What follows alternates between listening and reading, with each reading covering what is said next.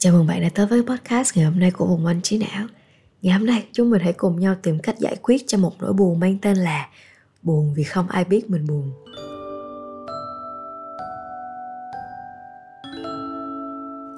Bạn đã bao giờ nghe qua cái tên này chưa? Có lẽ về mặt ngôn từ thì khá là dễ hiểu và đâu đó mọi người cũng đã trải qua hết rồi.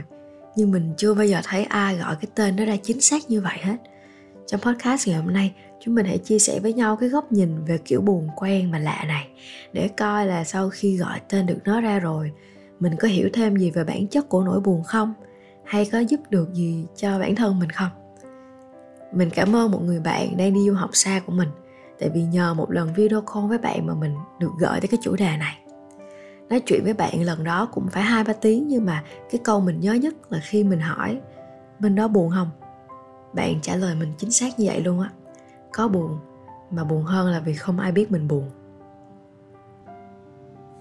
Theo mình hiểu thì câu đó cũng có nghĩa là đôi lúc ta thấy cô đơn và cần được quan tâm.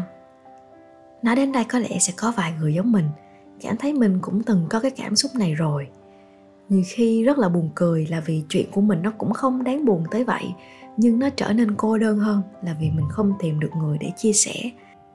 Tương tự với chuyện vui có những niềm vui mang tính cộng đồng, ai cũng chung vui được.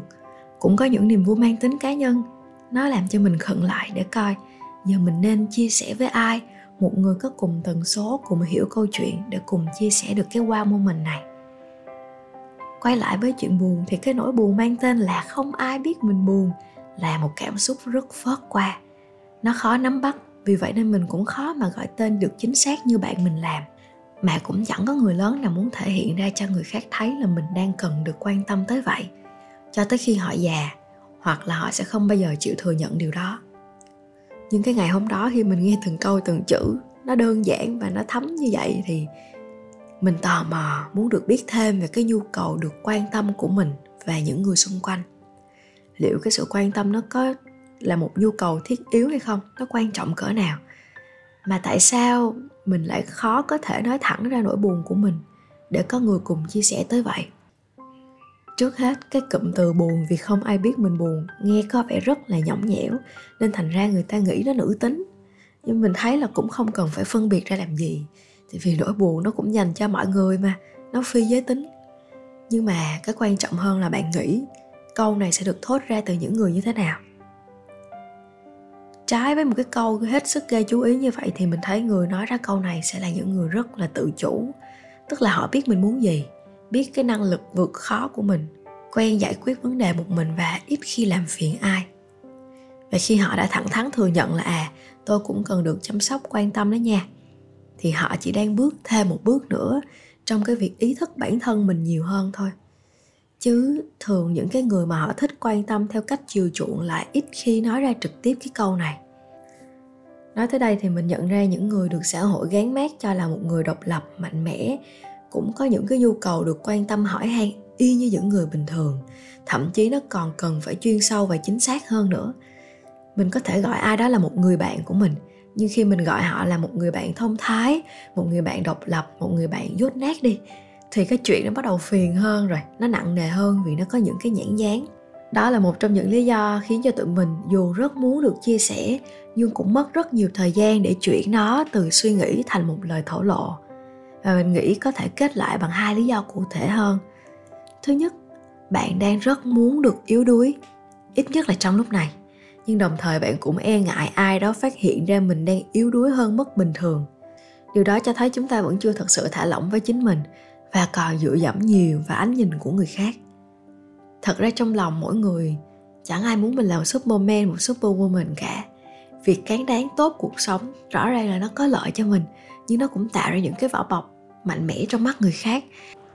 Dĩ nhiên khi mình còn trẻ, chưa đủ bản lĩnh, mình sợ cái vỏ bọc bị bào mòn đi. Mình sợ hình ảnh trở nên xấu đi trong mắt người khác. Cho nên lúc thật sự muốn yếu đuối rồi thì lại gặp vấn đề trong việc không biết tìm ai, nói chuyện với ai để trở nên vô tư và an toàn hơn, để quên hết đi những cái vỏ bọc của mình. Và cái điều trớ trêu tiếp theo là chúng mình khó mà chia sẻ được với người thân những việc này, tại vì gia đình lại là nơi mà chúng mình không muốn thể hiện cái yếu đuối ra nhất. Lý do thứ hai để chúng mình ngại chia sẻ đó là vì chúng ta chẳng biết gì về chia sẻ cả. Đúng hơn là chúng ta không biết rằng chia sẻ với người khác cũng là thứ cần phải học sự bận rộn là một nền tảng tốt và một lý do tồi cho việc mình không quan tâm lẫn nhau. Bên cạnh cái việc à, người việt nam mình cũng rất là ngại nói những cái lời yêu thương. Nhìn kỹ lại thì mình thấy không phải lúc nào mình hỏi thăm người khác khỏe không công việc ổn không cũng là vì mình thật sự muốn biết cái thông tin về người ta. Thường là mình sử dụng nó như một lời mào đầu cho câu chuyện.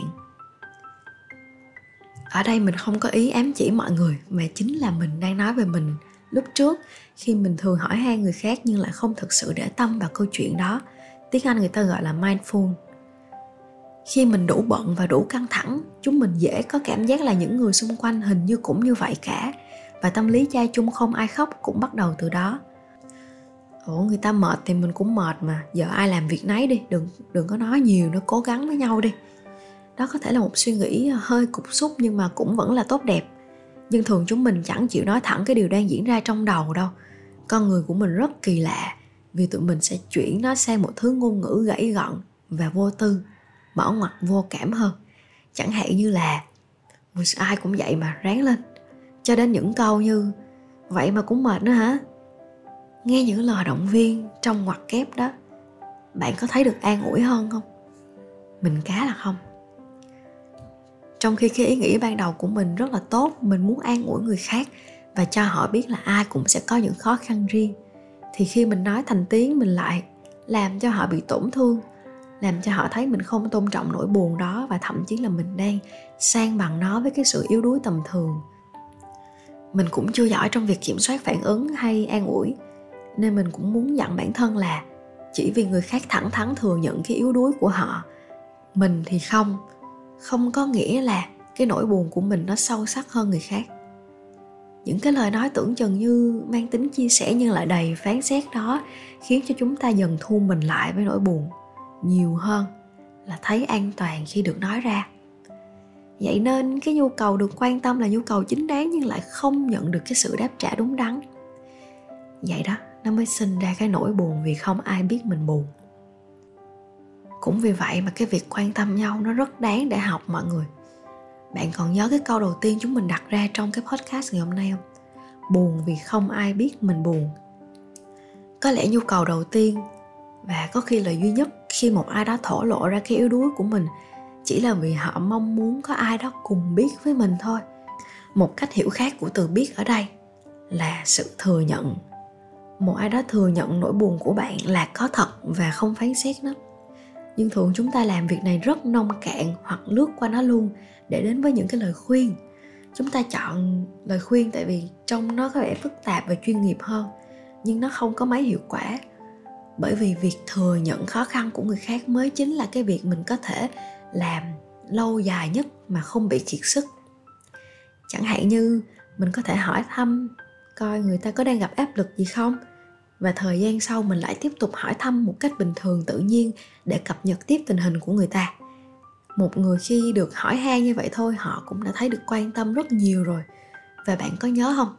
Người nào thẳng thắn thừa nhận được sự yếu đuối của mình, thì họ cũng rất là mạnh mẽ. Họ thừa sức đi qua được những cái vấn đề của bản thân mình. Chỉ là đôi khi mình thừa nhận như vậy sẽ giúp cho họ thở phào rằng à họ không cần phải gồng mình lên nữa từ phía người nghe, nếu bạn nhận thức được những điều tốt nhất mình có thể làm cho đối phương, chỉ cần là sự thừa nhận, mình sẽ dễ dàng nói ra những lời cảm thông hơn là những lời khuyên. Tuy nhiên, nãy giờ chúng mình chỉ đang đứng ở góc nhìn của những người nghe thôi, chứ thật ra những người có nỗi buồn cũng chẳng biết gì về chia sẻ luôn. Như một câu kinh điển của nam cao thì, người đau chân chỉ thấy cái chân đau của mình thôi. Khi cứ nhìn vào cái chân đau cơ thể này, chúng ta thường mất đi kiên nhẫn với thế giới bên ngoài chúng ta luôn cho rằng mình cần ai đó hiểu mình mà sao cứ đi hoài chưa có gặp. Sao mọi người có vẻ hời hợt quá? Chính chúng mình đang làm cái chân đau hơn vì luôn tìm kiếm một giải pháp từ bên ngoài, một giải pháp mang tính phụ thuộc. Và vì thế, chúng ta chỉ có hai cách biểu hiện thôi. Một là đi đâu cũng kể lễ về cái nỗi khổ của mình, biến nó thành một lời than phiền vô tổ chức mà mình đã từng đề cập trong một số podcast khác rồi. Hai, mình giấu nhẹm đi cái yếu đuối đó luôn để rồi, thế giới lại phải có thêm một người kiệt sức về tinh thần. Đó, có khổ không? Cho nên chia sẻ đúng là một kỹ năng cần phải học và học một cách tử tế. Số podcast này có lẽ không đủ để mình có thể chia sẻ với nhau nhiều hơn những cái cách quan tâm nhau, đúng đắn, vừa vặn hơn với mỗi người. Cho nên mình hy vọng nó sẽ gợi mở cho bạn một chút gì đó mà bạn hoàn toàn có thể sáng tạo, có thể tạo lập được một cái danh sách những việc cần làm khi bạn muốn quan tâm người khác. Nhưng mà mình sẽ gửi cho bạn một số cách để đối diện với cảm giác buồn vì không ai biết mình buồn. Những cách làm rất cá nhân thôi, mình hy vọng là nó có ích cho bạn. Thứ nhất là hãy hỏi thăm nhau nhiều hơn, những câu hỏi vừa nhảm nhí vừa nghiêm túc. Đó là cách mà chúng mình biết về nhau tự nhiên hơn, nhiều hơn, chứ không cần phải đợi tới lúc chỉ biết về những cái nỗi buồn của nhau thôi. Thứ hai là nói ra những cảm xúc nhỏ nhặt nhất. Vì bạn đã biết là cái miệng của mình rất ít khi nói được chính xác điều trong đầu mình nghĩ cho nên hãy cố gọi tên những cảm xúc nhỏ nhất để dành sự tôn trọng đó cho chính mình. Khi mình gọi tên nỗi buồn này ra chính xác hơn là bạn mình đã gọi tên giùm mình thì mình thấy a à, nó cũng dễ thương và xứng đáng được biết tới chứ không nên được phớt lờ như trước giờ để rồi từ đó ai cũng mạnh dạn hơn đối diện với những cái nhu cầu cảm xúc riêng của mình. Thứ ba là hãy nhớ mình không phải là giải pháp của ai cả và ngược lại, mình không thể tìm kiếm được những giải pháp từ những người bên ngoài. Cho dù đó là những người mình yêu thương nhất và họ cũng yêu thương mình nhất. Thứ tư, nếu chưa tìm được ai đồng điệu với mình, hãy đặt cái mục tiêu đi tìm người đó như là một cái trò chơi, như một cái mục đích làm cho bạn vui hơn, hạnh phúc hơn thay vì là ngậm ngùi cứ tự huyễn hoặc mình là chẳng ai hiểu mình cả. Cuộc đời này nó ngắn ngủi lắm và có nhiều thứ để đi tìm. Một trong những thứ quý giá đó là tìm được một người có thể ngồi nói chuyện với mình, hoặc là chỉ cần ngồi với mình mà thôi. Có lẽ cái podcast sẽ khép lại tại đây. Một số podcast có một góc nhìn mới của chính mình, cho một cái cảm xúc rất cũ. Chốt lại podcast, mình muốn ghim lại một vài từ khóa ha. Đó là quan tâm biết, thừa nhận những cái nỗi buồn. Đó là cách để chúng mình gọi được tên những nỗi buồn và những cảm xúc khác của bản thân, để rồi không phải gặp lại nó nhiều hơn nữa. Mình hy vọng là như vậy. Cảm ơn bạn đã nghe cái podcast ngày hôm nay. Chúc bạn một buổi tối ngủ ngon và một ngày mới tốt lành.